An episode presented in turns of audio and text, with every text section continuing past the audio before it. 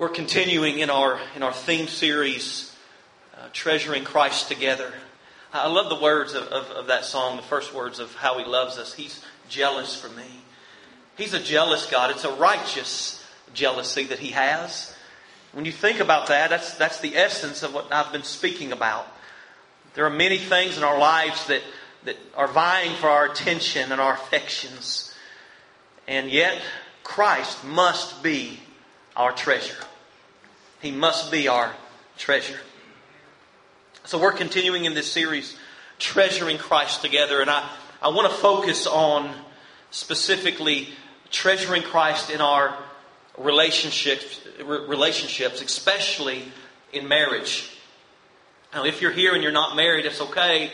Um, there are going to be some great takeaways for you as well. Um, much of this is uh, applicable to many other relationships as well. Many key Christian leaders tell us tragically that the divorce rate among believers is virtually the same as non believers. And by the way, I didn't tell Bob what I was speaking about uh, particularly. And, and, there's some truth to these statistics. However, upon further research, uh, I found that they are a bit misleading, and, and this is good news for the church.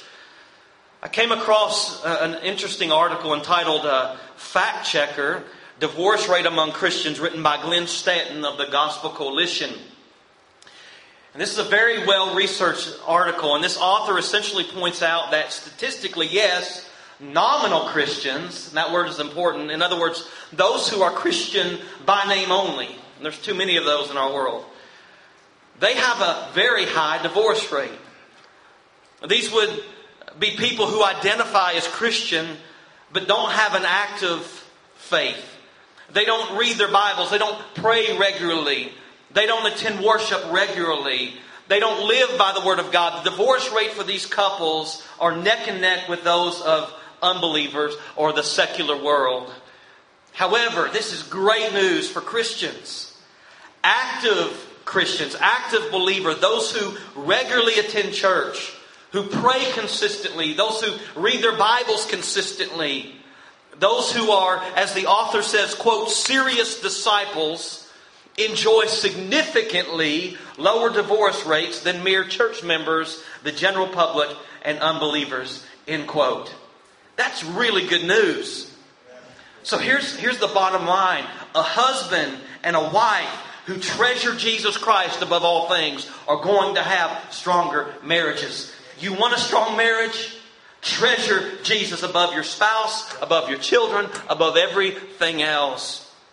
And I think this truth applies to any relationship, single people, friendships, uh, parent child relationships, work relationships, relationships within the church.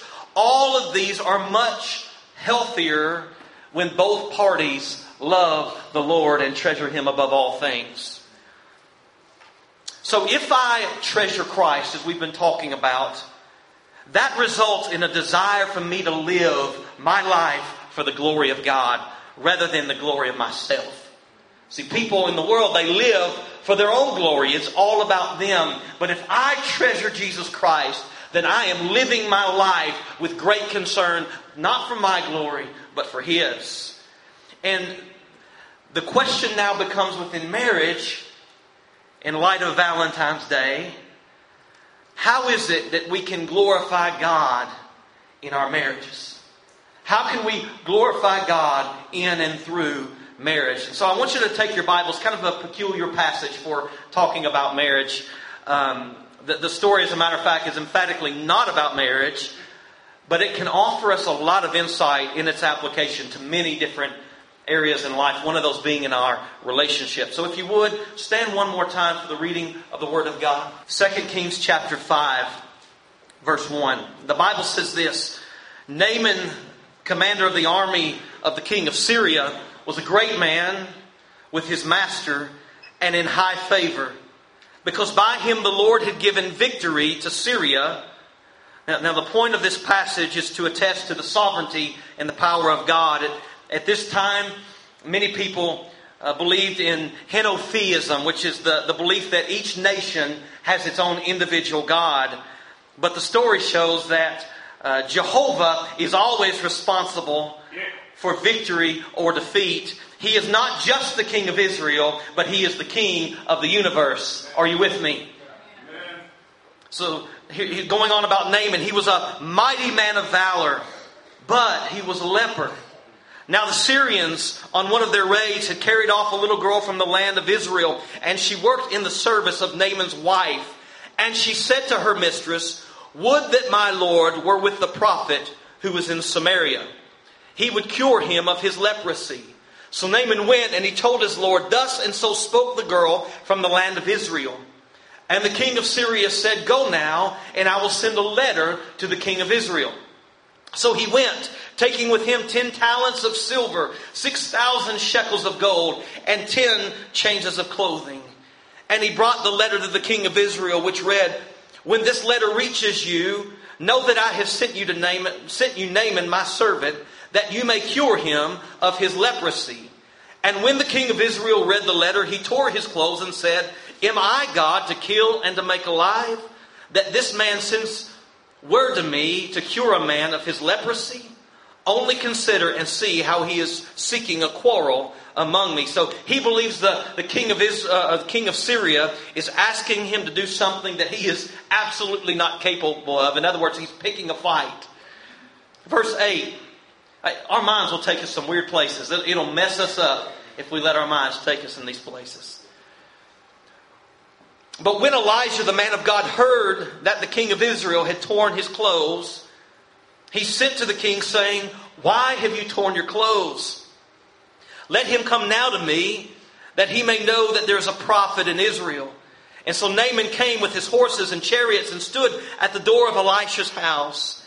And Elisha sent a message or to him, saying, Go and wash in the Jordan seven times, and your flesh shall be restored, and you shall be clean. But Naaman was angry and went away, saying, Behold, I thought that he would surely come out to me and stand and call upon the name of the Lord God and wave his hand over the place and cure the leper. Are not Abana and Pharpar, the rivers of Damascus, better than all the waters of Israel? Could I not wash in them and be clean?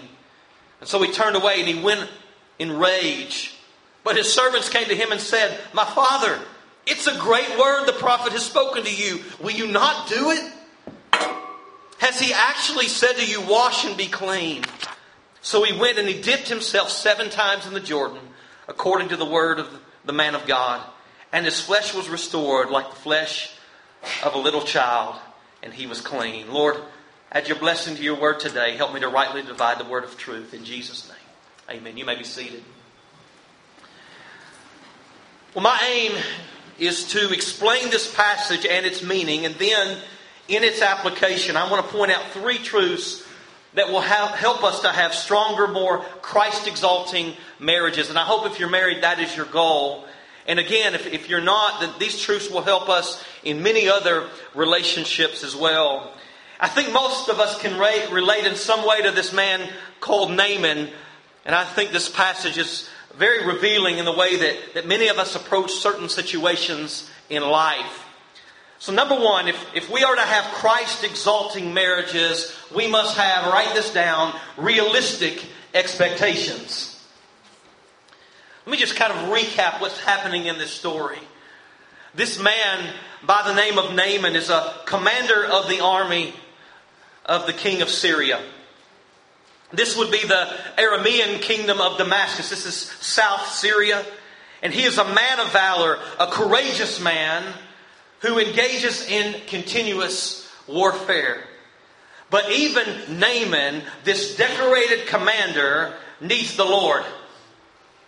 No matter how strong you think you are, there will come a time when you need the Lord. I love the, the story, I believe it was told by Pastor Clint Brown he was on an airplane one time, and a businessman was sitting next to him. And he looked at him and he said, Sir, what do you do for a living? He said, Well, I'm a pastor. The man kind of scoffs and he says, Well, I don't believe in God. I'm not a man of faith. And the pastor says, Well, okay, I, I do. A little bit later, the, the plane comes into some turbulence and it, it drops and it begins to shake and the people, it was, it was very bad and the people kind of freaked out and the man sitting next to him, he says, pray, Reverend. Clint Brown looks at him and says, To who? There's, come, there's going to come a time when you need Him. The people in your life that think they have no need for God, there will come a time when they recognize their need for Him. They may not call upon the name of the Lord, but there is going to come a time in life where they at least wish they knew the King of Kings. Amen? So Naaman becomes stricken with this dreadful disease that would cause him to be ostracized for the rest of his life, and eventually it would lead to a premature and likely an agonizing death. Uh, leprosy is not something you want, just to clarify. In, in one of the Syrian raids, Naaman took a cap, he took captive a Jewish girl who became his wife's maid. And this girl is interesting. He, she is a slave, but she's incredibly free because she knows the Lord her God. And the Lord uses her, this young girl, as a witness, attesting to the power of God seeing Naaman in his suffering, she tells her mistress about the prophet who is back in Samaria. And she, and she says, Listen, this man can help Naaman. And the testimony of this young girl is so convincing, in fact, that the wife tells her husband, who then in turn tells the king. Now, let me just stop here, give you something a little extra. Never underestimate the power of your testimony. Never underestimate the power of what God has done in your life, what you know. You may not have a degree on your wall in, in theology or biblical studies, but the Lord will use what you do know to change somebody's life. That is the case that we're reading right now. Naaman decides to, to give this a try. He's desperate. He needs a touch from the Lord. And in order now to leave Syria, he needs his king's permission, and then he needs to take with him a, a, letter of introduction to the king of Israel. So Naaman makes his way to the king of Israel, delivering the letter of intent from his king. And there's quite a tension. You can read this kind of, you can tell in the scripture, but that, that exists between the two kingdoms. And so the king of Israel thinks this is a setup. Why are you asking me to cleanse this man of leprosy? I'm not a healer. You're asking me to do something I cannot do. You're starting a quarrel. War is coming. That's what he's thinking. And so the, the king kind of messes his clothes up. He, he strips and, and, and, and, and he tears his clothes. This is a, a, a sign of distress or great sorrow. And so, just when Naaman thinks that his visit is going to be fruitless and all hope is down the drain, I mean, that's not a good sign when you ask the king for something, he just starts tearing his clothes. Answer's probably no. But here's what happened. Thankfully, the man of God, Elisha, steps in and tells the king that there's no reason to worry, and he asks that Naaman be sent to him. Now, here's where we pick up in verse 9. So Naaman came with his horses and chariots, and he stood at the door of Elijah's house. And Elijah sent a messenger to him, saying, Go and wash in the Jordan seven times, and your flesh shall be restored, and you shall be clean. Now, that's good news, right? But Naaman was angry and went away, saying, Behold, I thought that he would surely come out to me and stand and call upon the name of the Lord his God and wave his hand over the place and cure the leper. And then you go to the last part there. So he turned and he went away in rage. Are you kidding me? The Lord's trying to bless you and you're going, to, going away upset. Here's what I want you to see. Naaman almost missed the blessing of the Lord. He almost missed this miracle because he had unrealistic expectations. Here's what I mean. The man of God, Elijah, is kind enough to see Naaman, to, to, to, to even give him the time of day, this foreigner. The Lord is willing to stretch out his hand in healing, but not the way that Naaman had envisioned. And here's what he does he becomes offended because of unrealistic expectations. He thinks Elisha ought to see me himself instead of sending one of his men out to tell me what to do. And not only that, he ought to just wave his hand and call upon the Lord asking me to go dip in the Jordan seven times. Who does he think he is? unrealistic expectations. And oh, I think some church folks can relate to that. Complaining and grumbling. The Lord's trying to bless you. Get out of the way and let the Lord bless you. Now, let me take this around and bring this home to marriage. Let me apply this to marriage. You're like, how in the world are you going to do that? One of the biggest problems is in marriage is that husband and wife walk in with unrealistic expectations. There are a couple uh, of, of popular myths that I, I want to kind of debunk today, if I could. Um, number one is this the first myth marriage is going to be easy if I can find the right person. Single people that are looking for your soulmate, listen up. Your soulmate doesn't exist. Okay? Hollywood has lied to us. Some single folks just went, What? I love it. Sorry to burst your bubble, folks. There are so Hollywood has lied to us. They have made marriage look like a fairy tale. Have you noticed? And if you can just find your queen or your prince charming or your knight in shining armor, life will be blissful. Right? We go into marriage with these unrealistic expectations, thinking this is going to be awesome.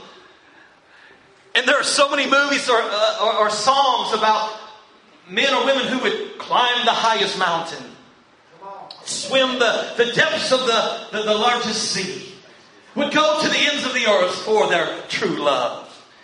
And a week into marriage, you realize, ladies, you can't get in to go to Walmart, much less the end of the earth for you. Am I telling the truth? Help me, married people. Clarification for you. I'm going to debunk this myth. It doesn't matter who you marry. Marriage takes work. It is not easy. Pastor Willie George said this. He says, when you pick a spouse, you are choosing the set of problems that will frustrate you for the next 10, 20, 30, 40, 50 years. That's what you're doing when you get married. Don't believe the lie that your marriage is the only one that takes work. Because here's what the devil will say. Well, if you just had somebody else, see, right? It, it would be fixed. That is a lie from the pit of hell. Do you know that, that uh, second marriages have a much higher divorce rate than first? Why? Because you're still there. Right? It's like the woman at the well. How many husbands did she have? Five. Remember, Jesus is talking to her five husbands. Maybe this next one's going to be the, the man. Maybe he's going to be the soulmate. Number two wasn't the soulmate. Number three, number four, number five. And so finally she just shacks up with somebody, realizing that her soulmate really isn't out there. Marriage takes work. Whoever you're married to, like it or not, they are your soulmate now. Okay? That's who you're meant to be with. Well, we just got married outside of the will of God. Sorry. Come on. Love them. Love them. I, I found this interesting. Ruth Graham, Billy Graham's late wife. You know, Billy Graham, this great evangelist, man of God, was asked if she ever thought about divorce. And she said, No, I've never thought of divorce in these 35 years of marriage. But, she said, I did think of murder a few times. Even Billy Graham wasn't a perfect spouse. So no matter who you will marry, you will have issues. Okay? Myth number two. My spouse is supposed to, supposed to complete me. Oh, I'm just looking for somebody to complete me. The last time I looked, single folks, you weren't walking around as a half a person. Okay? And this is really good news in all seriousness because I, I know some of you in this church want to be married so badly. And, I, and if that's your heart, I want the Lord to, to, to give you a spouse. But here's the thing until then, you're not a half a person. You are valuable. Your identity is never going to be in a man or a woman. Your identity is in Jesus Christ. Relish in that. And married people are going, just enjoy it. My wife's not in here. I can say whatever I want. This is awesome. So many spouses, here's what they do they go into marriage not looking for a helpmeet, not looking for a companion. You know essentially what they're looking for? A Savior. And it doesn't work. Let me quote Ruth Graham one more time. She said, It is a foolish woman who expects her husband to be to her that which only Jesus Christ himself can be. Always ready to forgive, totally understanding, unendingly patient, invariably tender and loving, unfailing in every area, anticipating every need, and making more than adequate provision. Such expectations put a man under an impossible strain. And, and, let me just add, men feel the weight of that strain so often. And then the same would go for a husband's expectation toward his wife as well. Your identity is not in your spouse. Your purpose is not found in your spouse. Your spouse is not meant to be your joy. Your spouse is never meant to be your Savior. Spouses, I think it was Paul Tripp who said, spouses make great companions, but lousy saviors. Your identity is found in Jesus Christ. Your security is found in Jesus Christ. Your confidence, it's not in a man or a woman, it's in Christ. So don't make your spouse responsible for what only Jesus can give. Okay? This is the same with friendships and other relationships. My wife had a good friend in another state that was mad at her all the time because my wife didn't text her enough or call her enough. And what she didn't know was this is when I was going through my three year depression and my wife was ready to lose her mind. She worked full time, she was in ministry almost full time. She took care of the kids, did what I couldn't do. At times, she had to be the father and the mother. And somebody's mad because you don't give enough. You don't give enough. You don't give enough. Hey, I love you, but it's unrealistic expectations. So this will help you in every relationship. This is true in the church. People get unhappy. They leave over the silliest things because they're looking for a church to be perfect. And I'll just be honest with you real life community church is not perfect. Okay? You're looking at a very imperfect pastor. I make decisions and I go, did I really make that? I look back a year later or whatever and I think, did I make that? But I'm not perfect. But let me give you some great news. I'm not your Savior. My job is to point you to the one who can change your life, who is perfect. Amen? So if we're going to have healthy marriages and healthy relationships in general, we must have realistic expectations. Secondly, we must put in reasonable effort. I'm going to preach. Verse 13 says that Naaman's servants came to him and said, My father, it's a great word that the prophet has spoken to you. I love that I have people like this in my life, my wife being one of them. Will you not do it? In other words, quit having your pity party. This, this man's trying to bless you.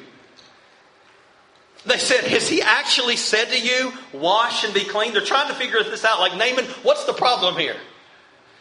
Naaman is upset that he came all this way and the prophet didn't just wave his hand and make it go away, this leprosy. And his servants are pleading with him Naaman, this is no big deal. You like to swim. We brought your little swimmies with, with us. Come on, dip in the Jordan seven times. And so Naaman finally acquiesces to this request. And verse 14 says he went down and he dipped himself seven times in the Jordan according to the word of the man of God.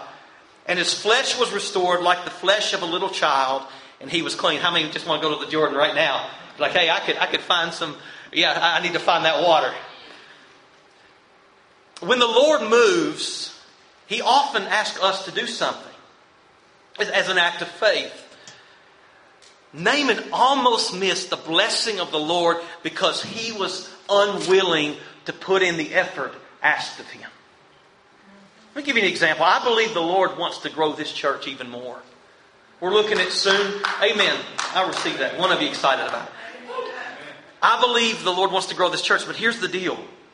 We can't just sit back with our feet up and go, I mean, you got to have like a treasure map to find us.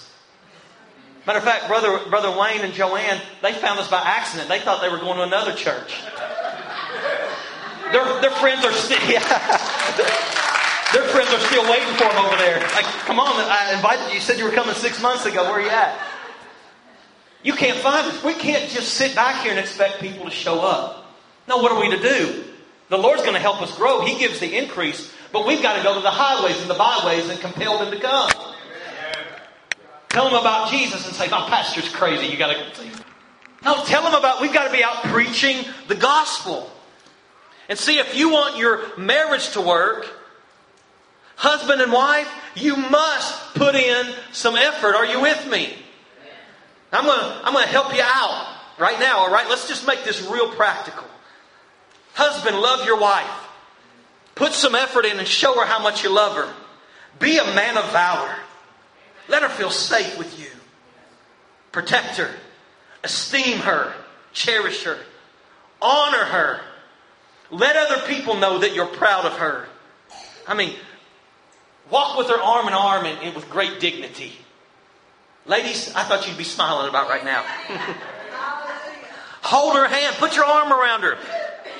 Tell her you love her. I'm just going to call out my buddy Justin back here. This guy is a champion husband. When I read his Facebook post, part of me wants to puke. And part of me, I did their wedding, part of me wants to go, this guy is awesome. So we have this thing, older people, it's called WCW. Look, she knows. Justin, what's that mean? yeah, right? So, so this is his crush is still his wife. His choice is still his wife. I did their wedding. I take all the credit. I did their premarital counseling. No, listen, I love this. And, and I can bet that, that, that Justin and Tasha's marriage isn't perfect. I know them. I know they're not perfect people. They're great people, but they're not perfect. But I love it every Wednesday almost. Matter of fact, this last week, I think you forgot it on Thursday. You said, hey, it's a late post. But I still want the world to know I cherish my wife. That's incredible. There are few young men that cherish their wife like that. I'm grateful we have that. Do things that she loves to do, even if you secretly hate them, man, Make her think you love the ballet. She might not feel secure with you anymore, but love what she loves. All right, I'm gonna, ladies, I'm going to help you here. Men, go to the gym. Lay off the Doritos. And a little cologne goes a long, long way. Come on, somebody. Woo her, wine her, dine her, even more than when you dated her. Because I know what you did to get her. Because some of y'all married up. And you wooed her. And then you tied the knot and you're like, all right, it's done. No. Wine her, dine her, love her, cherish her, put in effort. Now, ladies, your list is a lot sh- shorter. Because frankly, you scare me. Love your husband, honor him, put in reasonable effort. You're not called to be his savior, but put in an effort. Let me just, I'm going to say this don't charge the stage. Don't nag. Don't nag. Please. Did somebody ask for the definition?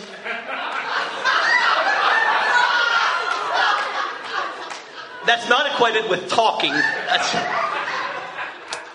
I'm serious. I have so many, I have so many men that, that just are downtrodden because it's no, no, no, no, no. And then she's like, why don't you ever tell anything? Gee, I wonder.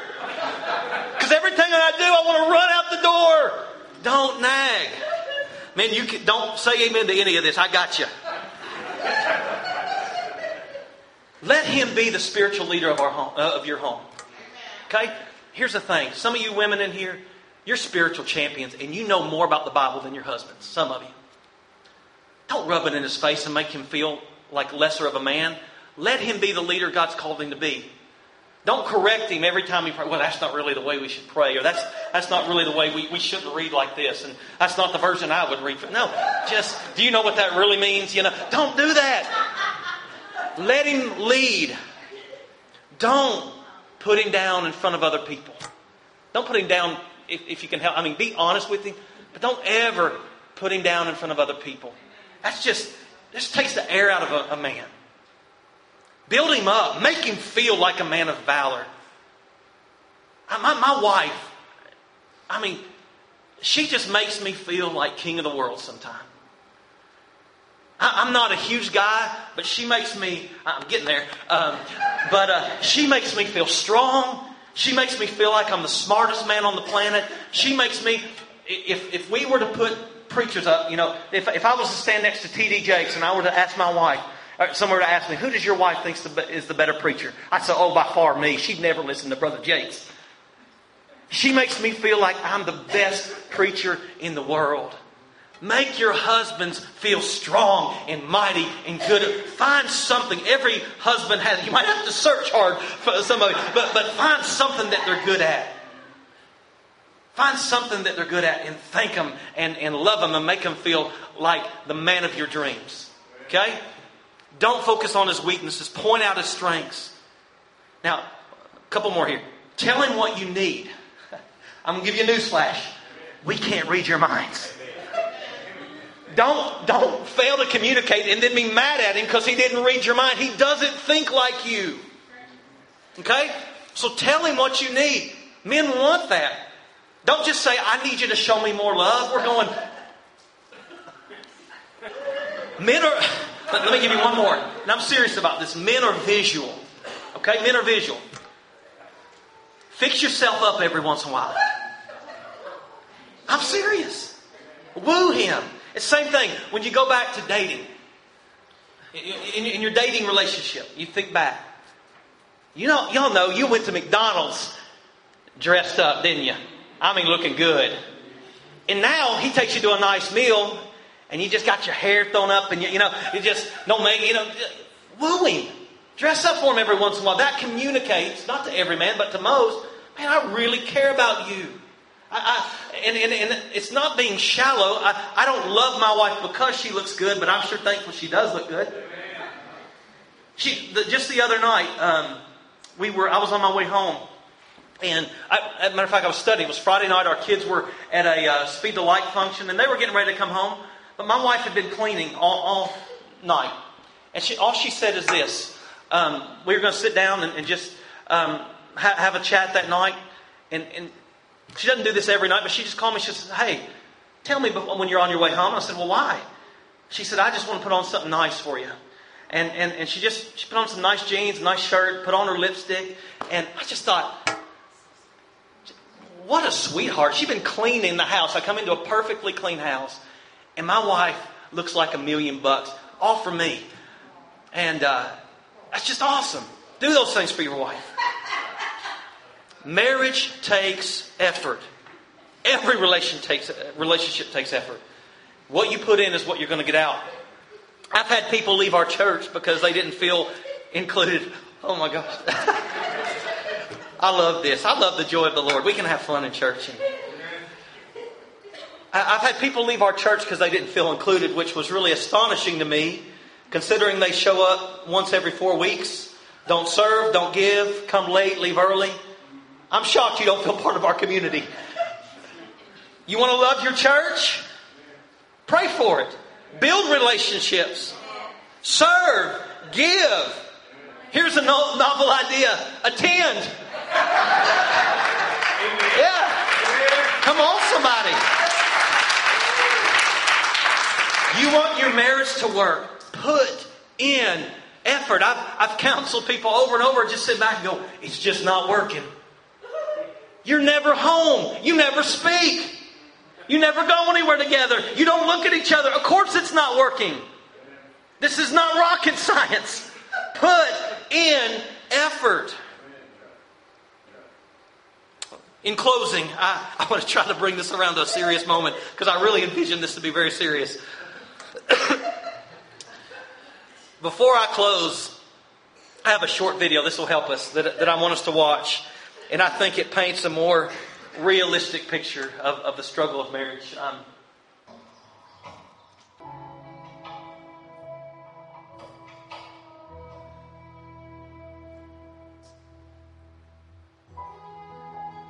about seven years into to my marriage, that was it's a great picture of, me and Nikki. grew apart.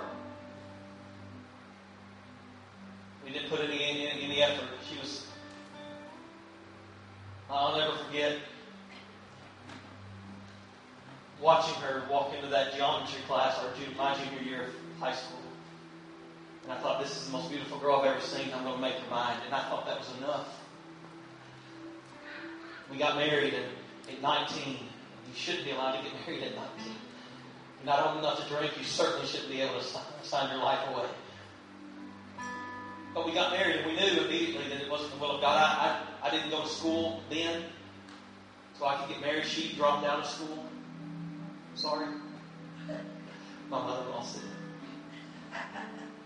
Our parents were thrilled.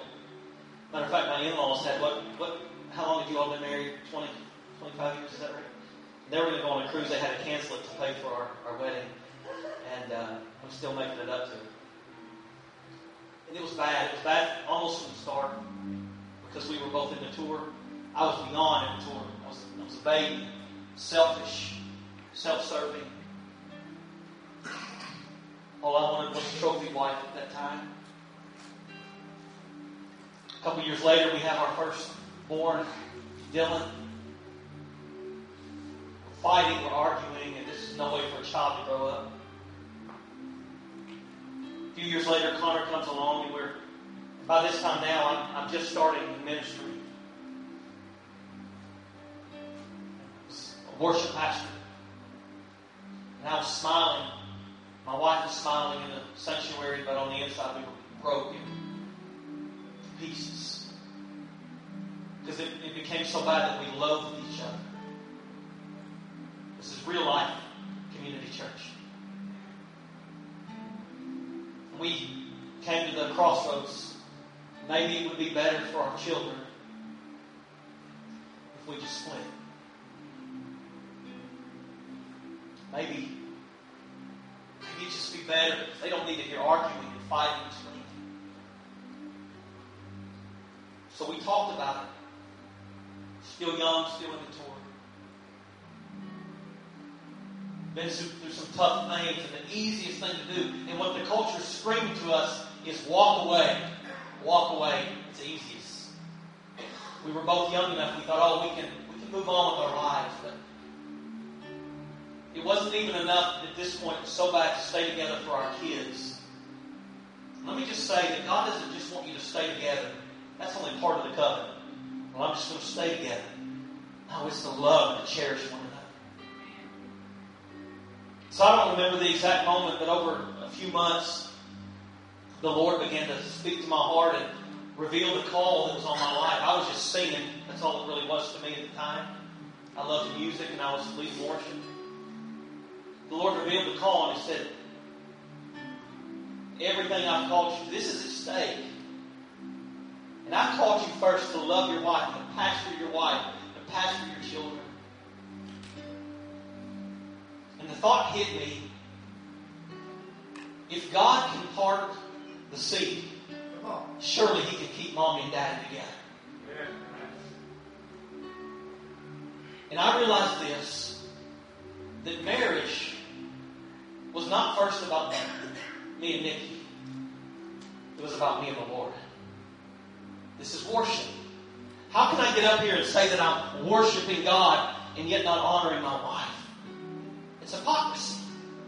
Worship is not singing. That's a manifestation of worship. Jesus said, if you love me, obey my commands. And so I remember I was at the end of my rope.